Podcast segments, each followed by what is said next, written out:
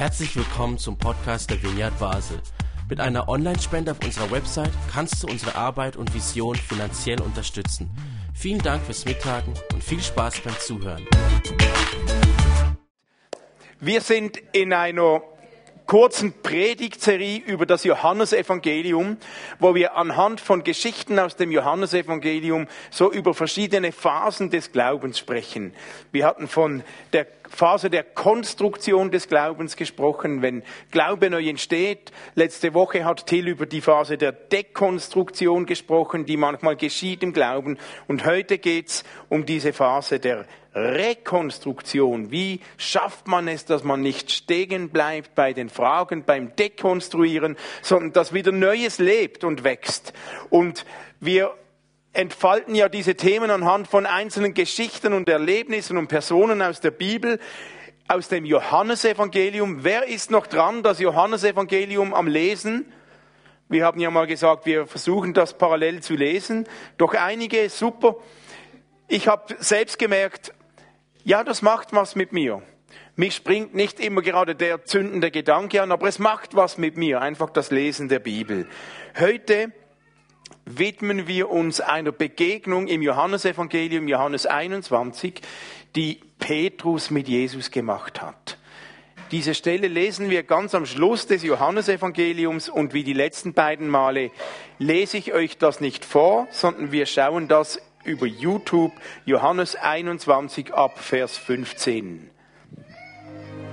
Nachdem sie an diesem Morgen miteinander gegessen hatten, fragte Jesus Simon, Simon, Sohn von Johannes, liebst du mich mehr als die anderen hier? Ja, Herr, antwortete ihm Petrus, du weißt, dass ich dich lieb habe. Dann sorge für meine Lämmer, sagte Jesus. Jesus wiederholte seine Frage. Simon, Sohn von Johannes, liebst du mich? Ja, Herr, du weißt doch, dass ich dich lieb habe, antwortete Petrus noch einmal. Da sagte Jesus zu ihm, dann hüte meine Schafe. Und ein drittes Mal fragte Jesus, Simon, Sohn von Johannes, hast du mich wirklich lieb? Jetzt wurde Petrus traurig, weil Jesus ihm nun zum dritten Mal diese Frage stellte. Deshalb antwortete er, Herr, du weißt alles, du weißt doch auch, wie sehr ich dich lieb habe. Darauf sagte Jesus, dann sorge für meine Schafe. Ich sage dir die Wahrheit. Als du jung warst, hast du dir selbst den Gürtel umgebunden und bist gegangen, wohin du wolltest. Im Alter aber wirst du deine Hände ausstrecken, ein anderer wird dir den Gürtel darum binden und dich dorthin führen, wo du nicht hingehen willst. Damit deutete Jesus an, durch welchen Tod Petrus einmal Gott ehren würde. Dann forderte Jesus ihn auf, Folge mir nach. Petrus wandte sich um und sah hinter ihnen den Jünger, den Jesus sehr lieb hatte. Es war derselbe, der beim letzten Abendessen seinen Platz ganz nah bei Jesus gehabt und ihn gefragt hatte, Herr, wer von uns wird dich verraten? Petrus fragte nun, Herr, was wird denn aus ihm?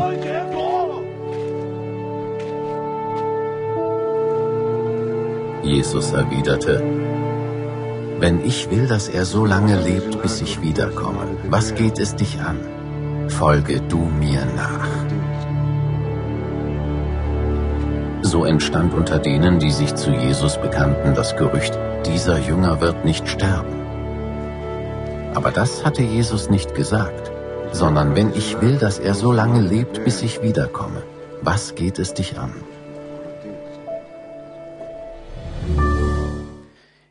Hier wird diese Begegnung zwischen Petrus und Jesus sehr persönlich.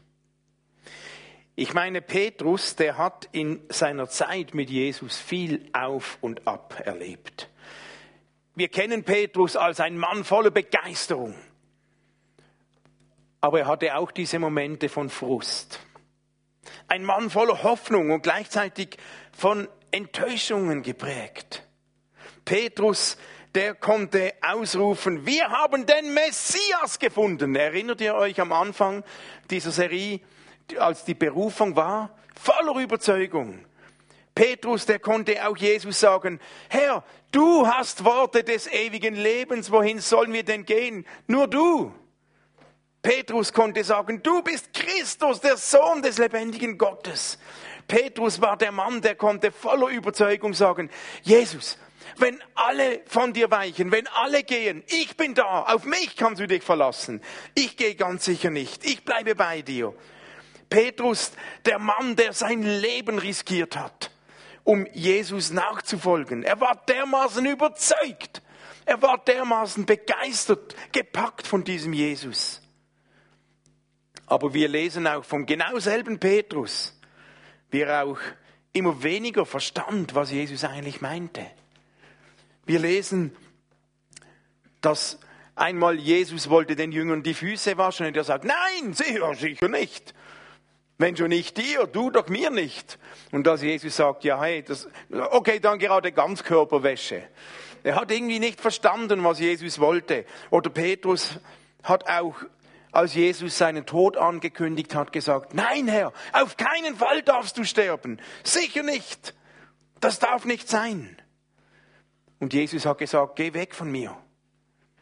Und der Petrus, der so überzeugt war, niemand, wenn alle gehen, ich bleibe hier. Derselbe Petrus, nein, ich kenne den nicht. Ich weiß nicht, wovon du sprichst. Ich schwöre bei Gott, ich kenne den nicht, den Jesus.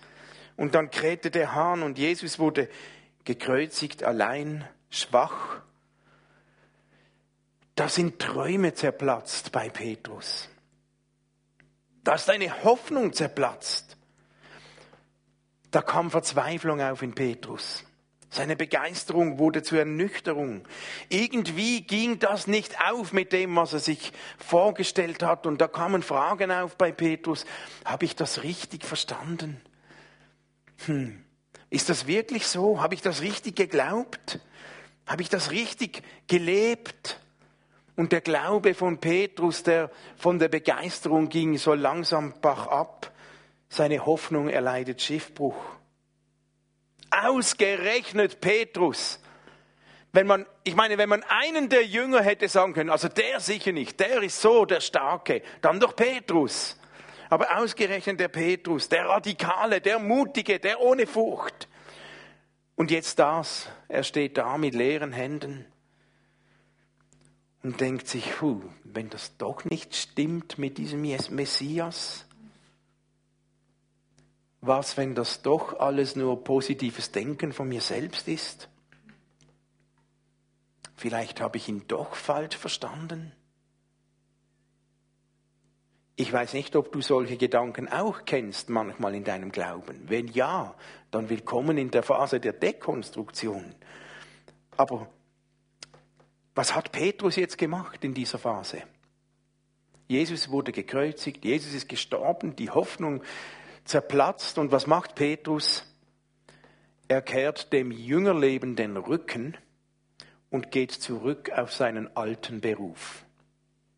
Fischer. Er war Fischer. Das, was er gelernt hat dort wo er sich wohlfühlt, was vertraut ist, zurück an den See, zurück zu den nassen Netzen und den stinkenden Fischresten. Sehr oft, wenn Menschen unsicher sind im Leben, ob im Glaubensleben oder in sonstigen Phasen, dann kehrt man zurück zu Dingen, die einem vertraut sind.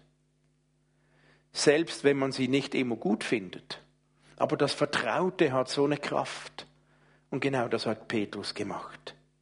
Und jetzt hier, inmitten in diesem Zurück zum Vertrauten, zurück als Fischer auf das Boot, kommt es zu einer neuen Begegnung von Petrus und Jesus. Mitten in diesen Netzen, mitten in diesem Fischgeschmack.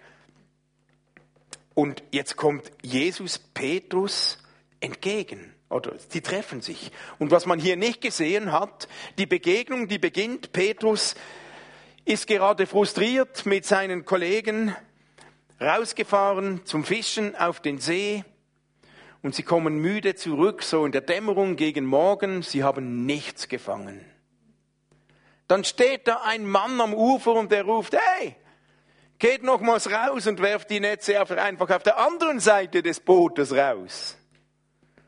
Also, wer schon mal auf dem Meer war und Profifischer gesehen haben, hat, der weiß, was ein Profifischer dazu denkt. Eigentlich denkt er, was für eine Scheißaussage. Also, wenn es Fische hat, ob ich dann links oder rechts, spielt doch keine Rolle. Der denkt, das muss ein Witz sein. Will der uns blamieren?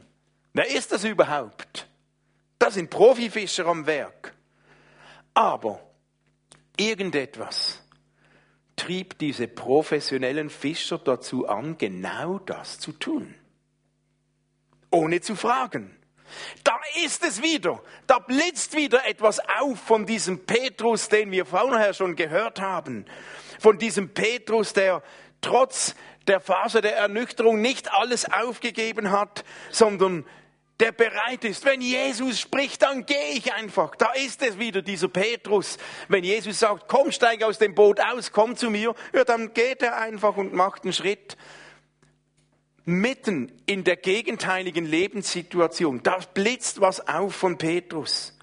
Und als Petrus erkannt, plötzlich, wow, das war nicht nur irgendeiner mit einer Witzaussage, weil als sie da die Netze hochnahmen, waren die so übervoll Fische, da erkennt er, wer das ist, der da gesprochen hat.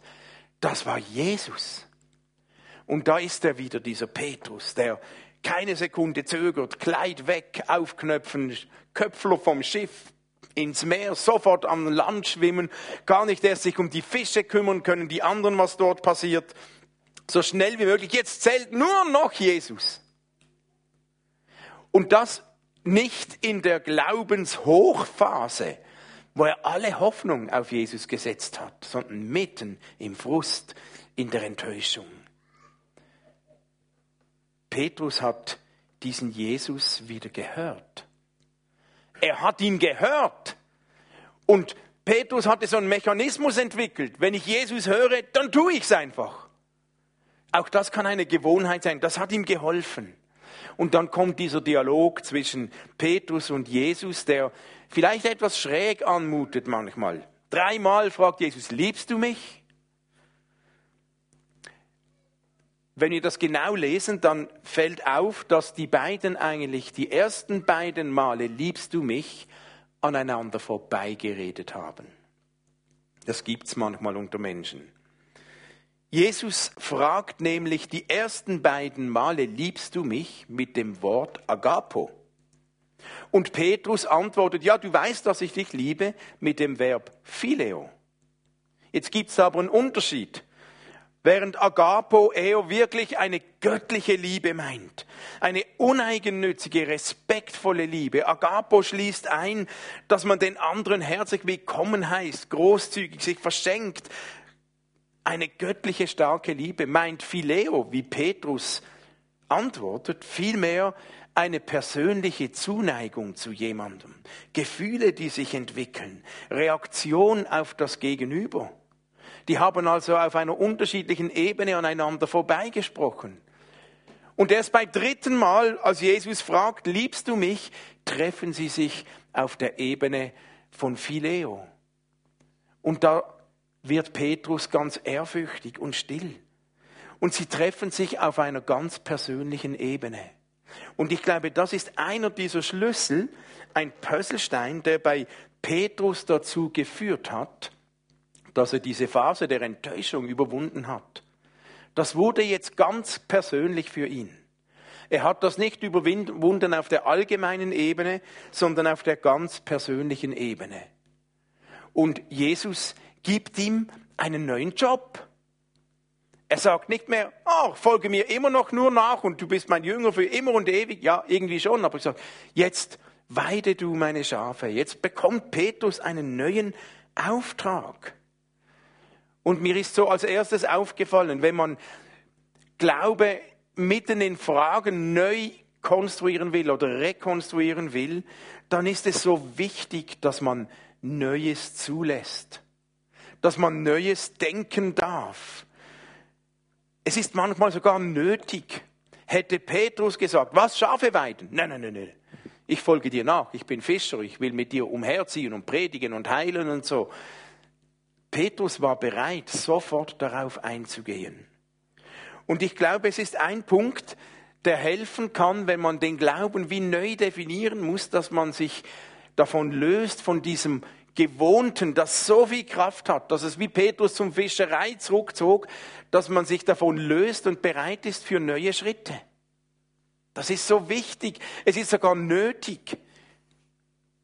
Ich denke, ich habe das selbst auch erlebt in meinem eigenen Glaubensweg in den letzten zehn Jahren. Da ist ganz viel auch Neues gewachsen. Ich denke heute nicht mehr so in schwarz-weiß theologisch, wie, wie ich das früher gedacht habe, weil ich überzeugt bin, dass Gott viel größer und bunter und weiter ist und es geht mir längst nicht immer mehr nur noch um gut oder schlecht und Himmel und Hölle und Leben oder Tod, einfach nur schwarz-weiß. Aber das konnte ich nur mit einnehmen, weil ich bereit war, Neues zu denken. Oder ich merke, wie ich mir erlaubt habe, neue Kriterien zu entwickeln, was mir wichtig ist. Es geht mir heute nicht mehr immer nur, immer nur darum, ist immer alles richtig oder falsch, sondern ein, für mich ein neues Kriterium ist, ist unser Glaube gesund? Und was braucht es denn, damit Glaube gesund ist? Aber es ist so eine andere Fragestellung, als wenn man immer nur darin stehen bleibt, richtig, falsch. Das ist dann das Schwarz-Weiß wieder. Und da gibt's noch viele solcher Punkte in meinem Leben. Aber ich habe gemerkt, auch Petrus musste Neues wagen. Er musste bereit sein, neue Schritte zu gehen, Dinge neu zu buchstabieren, weil wir haben es ein bisschen gesehen, wenn wir es lesen, kommt das auch raus. Da ist in dieser Begegnung beim dritten Mal Petrus nicht mehr viel von seinem Hurra, Jesus mit dir, ich bin der Letzte, der geht. Nein, nein. Plötzlich erleben wir Petrus in einem bescheidenen, in einem bescheidenen Herr. Du weißt, du kennst mein Herz. Du weißt, dass ich dich liebe. Voll Schwachheit. Und vielleicht wurde Petrus plötzlich etwas nüchterner, zurückhaltender, langsamer vielleicht etwas realistischer, aber der Punkt ist, er ist nicht, er hat sich nicht abgewendet von Jesus, nur weil da was Neues kam. Er war bereit. Er hat nicht den Bettel hingeworfen.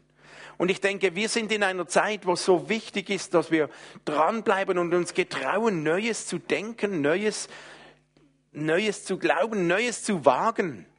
Und da gibt's ganz praktische Beispiele. Matthias, der hat mich ähm, eingeladen und herausgefordert, so mit der ganzen Thema digitale Welt. Ja, wir sind in einer Zeit, da kommen wir nicht mehr drum herum, auch als Gemeinde nicht. Und jetzt haben mir Matthias erzählt von TikTok und man kann denken, wie und was. Und er hat mich ausgefragt, mach mal ein TikTok-Video. Und ja, da muss ich, merke ich, uh, das ist was Neues, da muss ich mir das neu denken und neu überlegen und wie und was.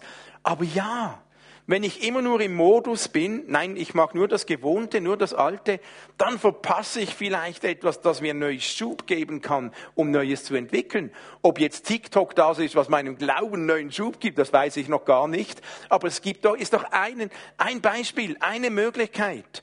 Wie können wir Neues wagen mit diesem Jesus? Weil das Entscheidende für Petrus, er hat Jesus wieder begegnet. Ganz persönlich. Herr, du weißt, du kennst mich. Er konnte nicht mehr so schnell sagen, yes, ich liebe dich, ich bin bei dir. Plötzlich wurde er bescheiden und sagt, Herr, du weißt es eigentlich. Ich versuche es. Aber er hat sich auf Jesus eingelassen. Und mir fallen ein paar Punkte auf, wo ich denke, die können helfen, wenn man in einer Phase der Dekonstruktion des Glaubens gelandet ist. Die können helfen, wieder was Neues aufzubauen. Und das eine ist eben diese Offenheit für Neues. Dann merke ich, Menschen ich, ich treffe immer wieder Menschen, also ich, bin jetzt schon 20, 30 Jahre in Gemeinden unterwegs hier in Basel und wenn man genug lang da ist, dann trifft man ja viele Menschen von früher, viele Leute, die früher dabei waren und ich treffe viele Menschen, die haben so eine Dekonstruktionszeit erlebt. Aber ich treffe viele solcher Menschen, bei denen hat diese Dekonstruktionsphase bewirkt, dass sie sich abgeschottet haben, zurückgezogen haben die gehen nirgendwo hin. Die konsumieren vielleicht mal einen Podcast, mal irgendwas, aber die leben vor allem ihren eigenen Glauben. Wenn ich hier von Jesus höre, von Jesus zu Petrus, dann würde ich sagen, ein Punkt, das mit einer neuen Drive entwickeln kann, ist, es braucht eine Herde weide meine Lämmer. Ein neuer Auftrag, aber es braucht eine Herde. Es braucht eine Gemeinschaft. Bei Jesus ist keine Option ohne Herde, ein Schaf ohne Herde. Gibt's bei Jesus nicht in diesem Bild. Es ist keine Option, einfach nur seinen Einzelglauben ähm, zu leben und sich abzugrenzen, einsam zu sein, die Herde zu meiden. Das war für Jesus nie eine Option. Und ich finde, wir können hier lesen aus dieser neuen Berufung für Petrus, lass dich darauf ein, zieh dich nicht zurück, weil wir Menschen sind ja auch bekanntlicherweise irgendwie welche Herdentiere. Und ich merke selbst, ich brauche andere Menschen, die mich inspirieren. Ich brauche Menschen, die mir Fragen stellen, die ihre Gedanken teilen. Ich brauche Menschen, die, die mich herausfordern. Ich brauche Menschen, die mich ermutigen. Wenn ich das Umfeld nicht habe, dann, dann entwickle ich mich nur sehr schwerlich weiter. Und ich glaube, ein Puzzlestein, um wieder Neues zu entwickeln nach Dekonstruktion, kann sein, bau nicht deine eigene ich-Gemeinde zu Hause, sondern lass dich auf eine Herde ein. Gib der Herde eine Chance. Und darein geht es mir längst nicht nur um die Vineyard Basel, aber auch, natürlich. Aber es geht darum, es gibt kein Einzel- oder kein Soloschaf bei Jesus. Das war nicht in seiner Absicht. Und etwas Zweites, was mir auffällt, wenn du dann in einer Herde bist, dann ist es hilfreich, dass du aushältst, dass die Herde kein Einheitsbrei ist. Weil mir ist auch aufgefallen, ähm, ja, wenn alle so wären wie ich, dann wäre es doch viel cooler. Und ich kenne die Dynamik, je stärker man Neues entdeckt, Neues denkt, je stärker man Neues unterwegs ist, dann sucht man vor allem Gleichgesinnte dann sucht man vor allem solche, die auch so denken, die mich weiterbringen und alle, die anders denken, die meidet man ein bisschen. Jetzt natürlich ist es wichtig, Gleichgesinnte zu finden. Natürlich ist es wichtig, andere zu finden, die auch anders oder neu denken. Aber eben nicht nur. Weil ich stelle fest, dass viele Leute, die in der Dekonstruktion stecken geblieben sind, eben die Herde nicht aushalten, weil nicht alle so denken wie sie weil nicht alle mitziehen. Und dann kapselt man sich lieber ab und, und, und bleibt zu Hause. Für mich, ich denke, mir ist wirklich wichtig, auch als Vineyard Basel, wir wollen eine Gemeinde sein, die immer wieder versucht, Glauben neu zu denken, neu zu definieren. Glaube darf sich verändern. Und da sind wir herausgefordert, Dinge unterschiedlich auch zu definieren, zu reden, zu glauben, zu handeln. Und ich lade euch ein, lasst uns miteinander suchen und unterwegs sein, weil die Zeit verändert sich. Wir verändern uns. Und jetzt ist immer wieder unsere Herausforderung, wie, was machen wir damit? Was heißt das? Was können wir Neues entdecken? Und ich entdecke heute, wenn ich eine Bibelstelle lese, ganz viel Neues, das mir noch nie aufgefallen ist, weil ich es heute mit einer anderen Brille lese, weil ich heute nicht mehr derselbe bin wie vor fünf Jahren. Wir wollen eine Gemeinde sein, die da unterwegs ist. Aber wir wollen auch eine Gemeinde sein, die aushält, wenn das nicht alle genau gleich sehen. Ihr müsst nicht alle denken und glauben und suchen, wie ich das tue. Kein Problem. Es geht ja nicht um mich. Ich finde, für mich ist kein Problem, wenn auch Menschen in dieser Gemeinde sind, die Glaube anders definieren oder andere Ansätze haben. Es ist nicht verboten, Dinge anders zu sehen und wenn man das anders sieht, dann muss man auch nicht gehen. Ich finde unterschiedliche Meinungen, unterschiedliche Ansätze und, und, und unterschiedliche Gedankengänge ja sowas von inspirierend und von gewinnbringend. Ich finde das eine Bereicherung. Also, ich glaube, es hilft, wenn man sich auf eine Herde einlässt und es hilft auch, wenn man sich bewusst ist, es muss nicht ein Einheitsbrei sein. Es ist super, da sind so viele unterschiedliche Menschen. Wie cool, dass wir nicht alle gleich ticken auch wenn das manchmal herausfordernd sein kann. Bei Petrus sehe ich noch was Drittes. Ich sehe, Petrus ist in dieser Berufung von Jesus, weiter meine Lämmer, Petrus kommt so in eine Doppelrolle. Er ist gleichzeitig Schaf und Hirte. Petrus lebt in dieser Doppelrolle. Das heißt, er ist scharf. Er weiß, ich bin nicht perfekt. Er weiß, ich bin schwach, ich bin bedürftig, ich bin enttäuscht und er weiß, ich brauche diesen Jesus. Und gleichzeitig gibt ihm Jesus den Auftrag, weide meine Hirte, sei meine Lämmer, sei auch Hirte, geh auch voraus, präge, führe andere, beschenke andere, sei unterwegs. Und ich glaube, es ist so eine gesunde Spannung, die uns hilft im Neues Entdecken im Glauben. Es ist so ungesund, wenn wir nur im Schwachen versinken und denken, ich habe meinen Glauben verloren, ich denke nicht mehr, glaube nicht mehr, ich kann nicht mehr, ich will nicht mehr, habe keinen Drive mehr, ich kann nicht mehr die Hände aufhalten oder was auch immer. Ich nicht. Ich habe nichts mehr zu geben. Es ist auch nicht gesund, wenn Menschen sagen, ha, ich hab's und ich weiß und wer alles nicht so denkt wie ich, der ist auf dem Holzweg. Wer anders glaubt und nicht mir nachfolgt, der hat halt selber Schuld oder so. Nein, es ist gesund, diese Doppelrolle auszuhalten. Niemand von uns, niemand von euch hat auch in all den Fragen, die wir haben, hat zu wenig, als dass er nicht andere beschenken könnte. Niemand von euch hat nichts zu geben. Niemand. Egal, ob du das gerade als genug empfindest, was du selbst hast oder nicht, was du gerade lebst oder ob du Fragen hast oder enttäuscht bist, jeder hat etwas zu geben. Weil es nicht darum geht, nur Recht zu haben, sondern es geht darum, unser Herz füreinander zu öffnen. Und auf der anderen Seite, weil jeder etwas zu geben hat, und wir wissen, wir brauchen ja, dass Jesus uns beschenkt. Jeder hat was zu geben, um den anderen zu beschenken. Und jeder von uns ist auch in der Situation, wo wir genau wissen, ich brauche ein Geschenk von ihm. Alleine kann ich das nicht. Und auch wir sind doch in dieser Doppelrolle, Schaf und Hirte zu sein.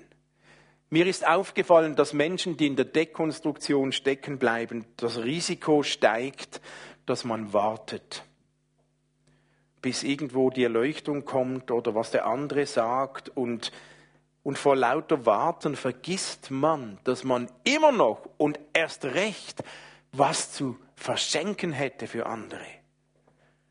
Dass man trotzdem ein Teil unseres Glaubens darin lebt, sich selbst zu verschenken. In unserer Vision sagen wir gesegnet, um zu segnen, um zu segnen. Du kannst ein Segen sein, egal welche Fragen du gerade hast weil vieles von Segen Gottes, vom Glauben entwickelt sich nicht im richtigen Denken, sondern im sich verschenken. Und so glaube ich, es ist eine Gefahr, dass man schnell einfach mal abwartet, was noch alles passiert und was noch alles kommt. Und dann wartet man ab und wartet und wartet und wartet und man wird passiv. Und mit dem Passivwerden geht ganz viel Dynamik verloren. Und ich glaube, auch trotz aller Fragen kann man sich in andere investieren und sich verschenken und ein Segen sein, auch wenn man Fragen hat und sich nicht dazu fähig fühlt. Das nenne ich Glaube. Glaube, sich anderen Menschen verschenken, egal wie ich mich fühle. Und das Geheimnis ist, wenn ich mich verschenke, auch ohne dass ich mich gerade stark fühle, dann kommt meistens was zurück dann wirst du gesegnet. Weil Jesus uns das aufgetragen hat und er was zurückgibt. Also ist ein Schlüssel, Jesus sagt Petrus, weide meine Lämmer, weide meine Schafe, verschenk dich an andere, lebe Liebe.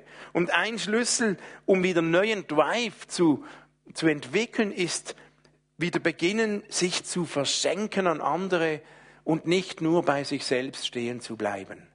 Das ist so eine Gefahr in der Dekonstruktion. Man bleibt nur noch bei sich stehen und denkt und hofft und aber der Segen entwickelt sich, weil der Kern des Glaubens ist Liebe. Und Liebe entfaltet sich immer in Miteinander. Weil Liebe, die kein Gegenüber hat, ist tot. Wenn ich niemanden habe, der mich liebt, dann gehe ich ein. Aber wenn ich niemanden habe, den ich lieben kann, dann geht es auch nicht. Und Liebe ist gelebter Glaube.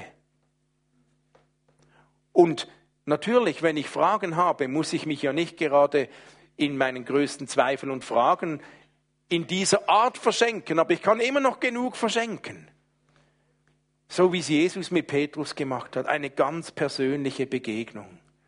Da waren ja noch die anderen Jünger, aber Jesus hat dem Petrus in die Augen geschaut und gesagt, hey, ich traue dir was zu, auch wenn du enttäuscht bist, enttäuscht bist.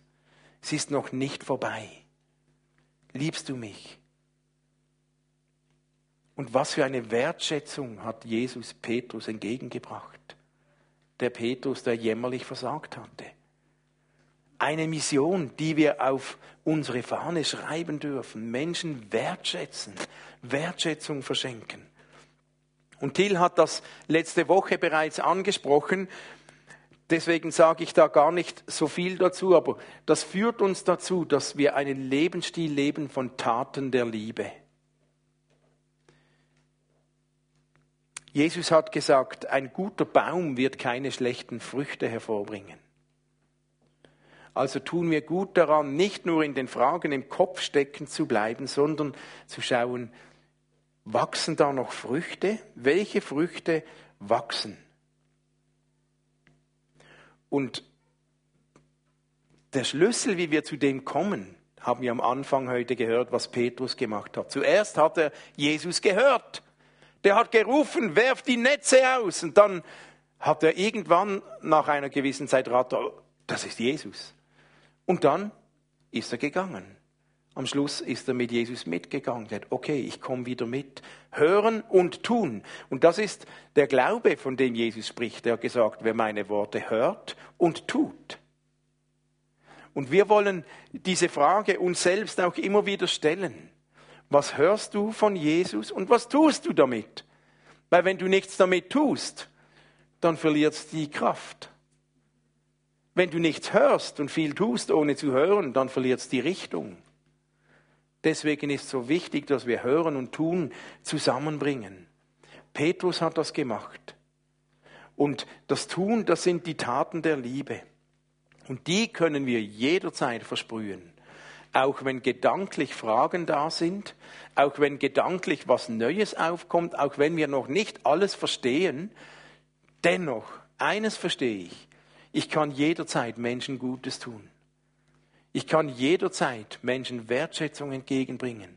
Und ich habe genug oft erlebt, wie wenn ich Liebe und Wertschätzung verschenke, wie das etwas mit meinem Glauben macht, das zurückkommt. Wie macht man das ganz konkret? Jesus hat jetzt Petrus gesagt, weide meine Lämmer, weide meine Schafe. Tu den Job eines Hirten. Für Petrus war das sehr praktisch und sehr lebensnah. Und wir wollen das auch versuchen, weil wir davon ein bisschen im, im nächsten Jahr auch nicht mehr nur unseren Glauben hier im Royal nur definieren wollen, sondern die Frage ist, wie machen wir das dort, wo wir leben? Dort, wo dein Alltag ist, an deiner Arbeitsstelle, wo du zu Hause bist. Und wie macht man das jetzt ganz konkret? Hören und tun, was Jesus sagt. Was heißt das? Wir nennen das im Moment immer wieder, wir wollen Jesus sichtbar machen, Menschen. Aber was heißt das? Über das werden wir im November drei Sonntage sprechen. Da wollen wir als Vorbereitung in das nächste Jahr ganz konkret darüber sprechen. Was heißt das, Jesus sichtbar machen? Wie macht man das? Wie geht das ganz praktisch? Da wollen wir Beispiele hören. Wir werden von uns erzählen. Hannes Gerber aus Thun, aus der GPNC Thun wird einmal vorbeikommen und aus seiner Erfahrung erzählen. Also ist lustig, schon wieder ein Gerber. Hat zwar nichts mit unseren Familien Gerbern zu tun, aber er hat wahnsinnig viel zu, zu sagen. Genau darin. Was heißt es, Jesus sichtbar zu machen? Und das ist der Job, den Jesus dem Petrus gegeben hat. Mir hilft das, in den Phasen der Enttäuschung und der Ernüchterung wieder Drive aufzunehmen. Mir hilft es, wenn ich Jesus wieder höre. Mir hilft es, wenn ich die Herde nicht meide. Mir hilft es, wenn ich aushalte, dass man unterschiedlich denken kann und darf. Und mir hilft es, in dieser Doppelrolle zu bleiben, Schafe, Schaf und Hirte und nicht nur zu denken, sondern Taten der Liebe zu leben. Wo stehst du gerade? Wie geht's dir? Wir leben in einer Zeit, wo sich die Gesellschaft verändert, da kommen Fragen auf, auch im Glauben. Was könnte für dich im Moment heute ein hilfreicher Schritt sein, eine Richtung einzuschlagen? Solltest du regelmäßiger eine Herde besuchen? Solltest du Unterschiedlichkeit aushalten? Vielleicht mehr Schaf sein oder mehr Hirte sein? Jesus sichtbar machen? Lasst uns einen Moment, eine Minute mit dieser Frage still sein und dann bete ich noch. Jesus, danke, dass es bei dir völlig okay ist, wenn man Fragen hat, wenn man Neues denkt und am Suchen ist. Und danke, dass niemand von uns zu wenig hätte, als dass du ihn nicht berufst, dass er nichts zu geben hätte. Danke, dass niemand von uns an einem Ort ist, wo du ihn übersehen würdest. So wie du Petrus beim Fischen angesprochen hast, kannst du jeden von uns in unserem Alltag und Beruf begegnen dort, wo wir in unseren Gewohnheiten sind. Und ich bitte dich, komm und begegne uns, so wie Petrus. Sprich zu uns im Alltag. Schenk uns solche Petrus-Momente, wo wir dich hören. Nicht nur hier im Royal, sondern zu Hause, wo wir leben, wo wir arbeiten im Alltag. Segne uns mit solchen Begegnungen. Und ich danke dir, dass mit dir, wenn du sprichst, alles Potenzial da ist, um neuen Drive zu entwickeln, auch wenn Fragen da sind. Danke für die Herde, die es gibt, für die Unterschiedlichkeit. Danke, dass ich nicht nur Hirte sein muss, sondern auch Schaf sein darf. Und danke, dass ich nicht nur Schaf sein muss, sondern auch Hirte sein darf. Und danke, dass du das jedem von uns sagst. Und so bitte ich dich, dass du uns begegnest dass du uns Weisheit gibst, dass du unsere Begeisterung erneuerst, dass wir so wie Petrus sofort vom Schiff springen, um nur noch nahe bei dir zu sein. Bitte dich um deinen Segen für die nächste Woche. Schenk uns Gelegenheiten, um dich sichtbar zu machen in unserem Umfeld. Hilf uns, dass wir ein Segen sein dürfen für Menschen in der nächsten Woche und lass uns und unser Gegenüber erleben, wie du lebendig wirst, wenn man sich gegenseitig zum Segen wird. Ich bitte dich um diese Erfahrung für die nächste Woche. Und danke, dass du unser Herz neu erweichst. Ich bin so froh um den Weg, den du da mit mir gegangen bist. Danke, Jesus. Ich bin ein Fan von dir, aber ich brauche dich auch von A bis Z. Danke, dass du da bist. Amen.